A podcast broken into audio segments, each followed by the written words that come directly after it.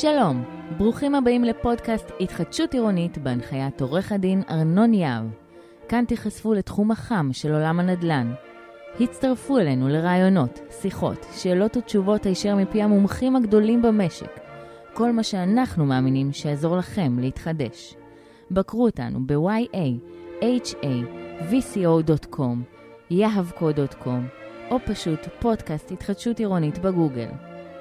תוכלו לשמוע אותנו בכל מחשב או מכשיר נייד באפליקציות ספוטיפיי, אפל או גוגל פודקאסט ובכל הפלטפורמות.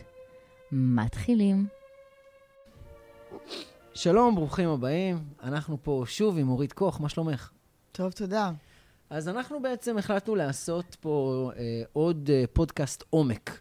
הנושא הזה של אה, אה, מיסים בהתחדשות עירונית אה, הוא כל כך עמוק, ויש לו כל כך הרבה דברי עומק, שקל מאוד להישאר על פני השטח, אבל דווקא כשצוללים, שמה מגיעה התועלת האמיתית. אז למי שזה מעניין אותו, אה, ואני חושב שכל מי שבהתחדשות עירונית, או מעוניין בהתחדשות עירונית, זה מעניין אותו, ומעניין אותו להבין, אז טוב שאתם איתנו.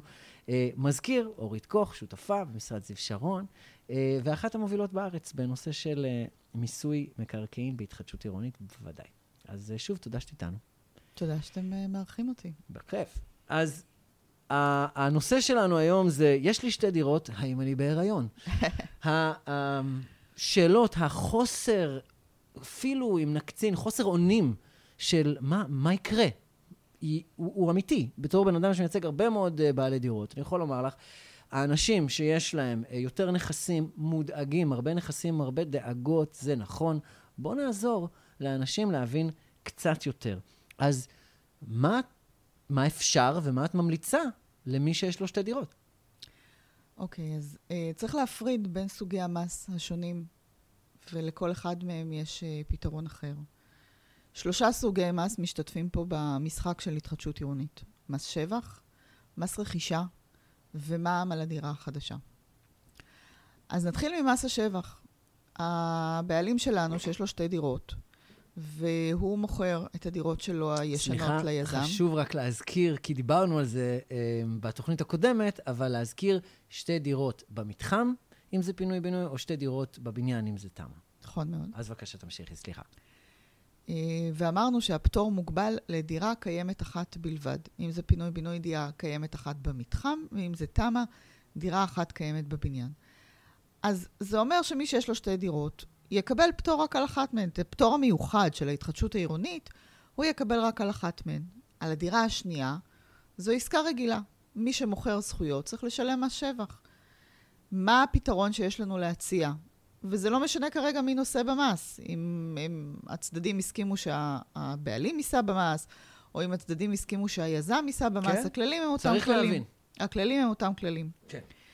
אה, אז כשמדובר בבעלים שיש לו אה, שתי דירות, וכשאני מדברת על דירה, המונח המקצועי הרלוונטי הוא דירת מגורים מזכה, שזה אומר דירה שנראית כמו דירת מגורים, עם מטבח ושירותים ואמבטיה ואפשר לגור בה. זה דירה שבפועל שימשה ומשמשת למגורים, לא דירה שמשמשת למשרד או קליניקה של רופא או כל דבר כזה. ושגם אה, השימוש במגורים, למגורים, הוא שימוש חוקי שנעשה בה. זאת אומרת, לא מדובר בנכס שמיועד לשמש למעשה... עכשיו שמענו איזה 30 אחוז מהאנשים עושים, או... מי שמכיר, נכון. מי שמכיר את השימושים, זה לא כמעט אף פעם לא חוקי. אז אני אומרת לך שזה הרבה יותר מ-30 אחוז, כי זו פצצה שנפלה לא בחודשיים לא האחרונים. זה לא מצחיק, אנשים מפסידים הרבה כסף. זה לא בסדר. מצחיק. זו פצצה שנפלה בחודשיים האחרונים, בפסיקה חדשה של בית המשפט המחוזי, שאנחנו עדיין לומד, למד, לומדים אותה, ומחפשים דרכים להתמודד איתה ולהבין אותה. אה, אבל אה, באמת רק לאחרונה נקבע שהדירה גם צריכה לשמש למגורים באופן חוקי. בפסק הדין שאני מדברת עליו דובר על מחסן שמשמש כבר 30 שנה למגורים, אבל לא חוקי. אין לו היתר למגורים, ובית המשפט סירב להכיר בו כדירת מגורים. אז... כן, שינוי מהותי, בבקשה. אז אנחנו מדברים על נכס שמקיים את כל התנאים האלה. הוא דירה, משמשת למגורים, חוקי משמשת למגורים. דירה כזאת, על אף שמדובר בעסקת התחדשות עירונית, אנחנו זוכרים שבסוף מדובר בדירת מגורים, ומי שמוכר דירת מגורים זכאי להקלות ולפטורים שמיוחדים לדירות מגורים. אין הרבה כאלה, צריך להגיד. מאז שנת 2014 צמצמו את כמות הפטורים שיש לדירות מגורים. Mm-hmm. אז הפטור הראשי שיש זה פטור למי שבבעלותו דירה אחת בלבד. Mm-hmm. זה כמובן לא רלוונטי, כי התחלנו מזה שמדובר במישהו שיש לו שתי דירות. אז ברור שפטור דירת מגורים יחידה לא, לא תופס פה. פאפה. אז האפשרות היחידה שעומדת בפניו זה פטור דירת ירושה. אם הדירה הזאת עומדת בתנאים, זאת אומרת, דירה שבמקרה מדובר בדירה שהתקבלה בירושה ממורי, שזאת הייתה דירתו היחידה במותו, ומדובר בצאצא שלו, בבן זוג שלו. בקיצור, הם עומדים בכללים, והדירה הזאת... תנאים מחמירים בוודאי. אם הדירה הזאת מקיימת את תנאי הפטור של אה, ירושה, אז אפשר לנצל את הפטור של הירושה. אה, אם לא, אין פטורים אחרים. מה שנשאר לנו זה חישוב המס הליניארי המיוחד, שניתן לדירות שנרכשו לפני שנת 2014. ככל שהדירה יותר ישנה, גובה המס יותר נמוך. אז אם אנחנו מדברים על דירה משנות ה-60-70, מס השבח יהיה מאוד נמוך. וזה, הוא לא יהיה אפס, אבל הוא יהיה מאוד. נמוך. זה הדבר הנפוץ כן, ביותר שמשתמשים בו. נכון. הוא יפתור חלק גדול מבעיית מס השבח, לא את כולה, אבל חלק נכבד ממנה. זאת הסיבה שאם היזם הוא זה שצריך לשאת במס, אז אתה תראה שבהסכם כתוב שהבעלים מתחייב לתת את כל הפטורים ואת כל ההקלות ופטור ו... דירה, כל הפטורים mm-hmm, ודירה. Mm-hmm. למה? כי הפטור הוא אישי. וזו נקודה שווה להתעמק בה לרגע לטובת uh, בעלי הדירות לעומת אנשי המקצוע. זו הסיבה שמבקשים מכם uh, לבוא ולהתחייב על כל נכון, הדברים האלה. נכון בבקשה. מאוד. הפטור הוא אישי. רק הבעלים יכול לבקש אותו, הוא לא יכול להמחות אותו, הוא לא יכול להרשות למישהו אחר לבקש בשמו. צריך חתימה אישית, אפילו לא עם מיפוי כוח. חתימה אישית של הבעלים שהוא מבקש את הפטור. ולכן בהסכמים האלה, אתם תראו... ועכשיו רוב עורכי הדין שמקשיבים עשו וואו. ולכן אתה תראה ברוב ההסכמים שכתוב שהם מתחייבים להשתמש בכל הפטורים. זאת הדרך היחידה להקטין את מס השבח. ורק שנבין, בלי זה אנחנו מדברים על מאות אלפי שקלים מס. אנחנו לא מדברים על uh, שקל וחצי, אנחנו מדברים על סכומים כבדים מאוד. ואתה יודע, מתחם פינוי-בינוי, תמיד יהיו פה כמה כאלה. מס זה לא משחק ילדים. זה הרבה מאוד הוא כסף. הוא משפיע על השורה התחתונה והחשובה ביותר בכל עסקה, אין מה לעשות. נכון. מס רכישה. בתמ"א 38 אין מס רכישה. פתרנו את הבעיה. נקסט. פרובלם סולבד. בפינוי-בינוי, זה נורא תלוי איך מגדירים את העסקה. ובפינוי-בינוי יש לנו שתי אפשרויות. אפשרות אחת, אנחנו יכולים להגדיר את העסקה כעסקת מכר מלא. זאת אומרת, הבעלים מכר את הכל ליזם, ובמקום זה קנה דירה חדשה. ככה בדרך כלל מנוסחת עסקת הפינוי-בינוי, וזה לא מפריע לאף אחד, כי החוק נותן פטורים לכל הדבר הזה. אבל מה קורה כשאין פטור? אז אם זאת עסקת מכר מלא, המס פה הוא מטורף. גם מכרתי דירה ואני צריך לשלם מס שבח. הנה המלכוד. והנה קניתי דירה ואני צריך עוד לשלם מס רכישה. רשות המיסים מאפשרת, נכון להיום, לעשות עסקת פינוי-בינוי גם בצורה של מכר חלקי. זאת אומרת, כמו שעושים עסקת תמ"א 38, מכירה של חלק מהזכויות, ובתמורה לקבל שירותי בנייה בלבד. ועל שירותי בנייה, איזה יופי, אין מס רכישה. אבל צריך לסכם את זה עם היזם מראש. העסקה ביחס לאותה דירה שאיננה פטורה ממס, תוגדר כעסקת מכר חלקי ולא עסקת מכר מלא. מי שיש לו שתי דירות, ברגע זה חסכנו לך כנראה הרבה מאוד כסף. תודה רבה לאורית. הדבר הזה זה פתרון שאנחנו בהחלט רואים אותו, אה, ובאמת הכוכבית היא עד מתי אה, הפתרון הזה יתאפשר לנו. במועד ההקלטת התוכנית בהחלט uh, הוא היה רלוונטי. אנחנו לא יודעים מה יבוא, מה יבוא ומה יביא העתיד. Uh, שכן במהות, אם בתוך אותה עסקה יש גם מכר מלא ולדייר אחר מכר חלקי, זה יכול להציף עוד שאלות שהן לא רלוונטיות למיסוי. הן יכולות להיות רלוונטיות. תמורות שוויוניות, הן יכולות להיות רלוונטיות לסוגיות סרבנות כאלה ואחרות שיכולות לצוץ, אבל זה לא רלוונטי לעניין של המיסוי. את המיסוי זה דווקא עוזר. אני רק רוצה להגיד אה, דבר אחד. המכר החלקי הוא מתאפשר תודות ל, אה, להקלה שאישרה רשות המיסים בפרה-רולינג. זה לא בהתאם לחוק. עכשיו, רשות המיסים, כמו שהיא נותנת, ככה היא יכולה לקחת. אז נכון לכרגע, ממש היה ההקלה היום קיימת, כן? ההקלה אוקיי. קיימת, ומחר רשות המיסים יכולה להחליט שהיא לא מסכימה לזה יותר. אז זה דבר אחד. דבר שני, יש לזה משמעויות. זה, כי אם אתה עושה את זה כעסקת מכר מלא, גם אישורים לטאבו אתה תקבל כמכר מל, אה, חלקי או מלא. זה משפיע על האופן שבו היזם יירשם בסוף הדרך, זה יכול להשפיע על היחסים של היזם עם הבנק המלווה ודברים נוספים. לכן, יש לזה השפעות, ולכן לא כזה צריך... פשוט. זה לא פשוט, וזה צריך להיות, לכן צריך להסכים על זה מראש עם היזם ולחשוב על כל ההשלכות של זה, כשלפעמים ההשלכות של זה חורגות מתחום המס. אה, אז זה היה בקשר למס רכישה. המס השלישי שאמרנו שמשתתף במשחק הוא מע"מ על הדירה החדשה. זה מה שיזמים כל הזמן זוכרים, והדיירים או הבעלי הזכויות כמעט תמיד שוכחים ממנו. הם אותו שוכחים כי זה לא הנסתר. חל עליהם. המס הזה חל על היזם. עד, עד, עד שהם פוגשים את זה בשדרוגים או שינמוכים, אבל תכף נגיע נכון. גם לזאת. אה, היזם פה נותן לד... לבעלים דירה חדשה, והיזם חייב במע"מ. בעסקת התחדשות עירונית, היזם זכאי למע"מ בשיעור אפס, זאת אומרת, הוא לא ישלם מע"מ על הדירה החדשה, בתנאי שהבעלים זכאי לפטור ממס שבח. אם הבעלים חייב במס שבח, גם היזם חייב במע"מ על הדירה החדשה. פטור, פטור, לא פטור, לא פטור. נכון.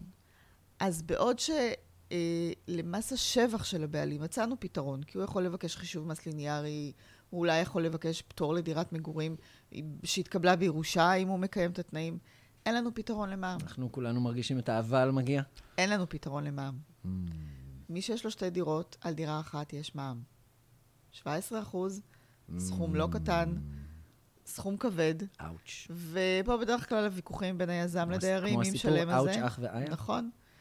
אה, זה כסף שיוצא מהכיס, משולם למע"מ, אי אפשר להזדכות עליו, אי אפשר להתנקות עליו. כל הזמן שואלים אותי, רגע, אפשר להזדכות? אפשר לקבל את זה חזרה אז מה, ממע"מ? אי אפשר להזדכות? אי אפשר לקבל את זה חזרה זהו ממע"מ. שלא. אה, זה כסף שמשולם לרשות המיסים ולא חוזר. ו... והשאלה המסחרית היא מי יישא בו, אין לנו פתרון, אין לנו דרך להקטין אותו.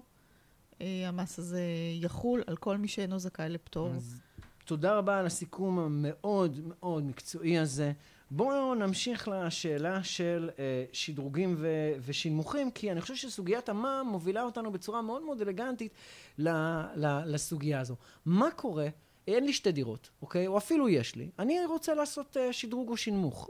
איך המנגנון הזה פועל מבחינה מיסויית? אוקיי. אז אה, אנחנו שוב מפרידים בין תמ"א 38 לפינוי-בינוי.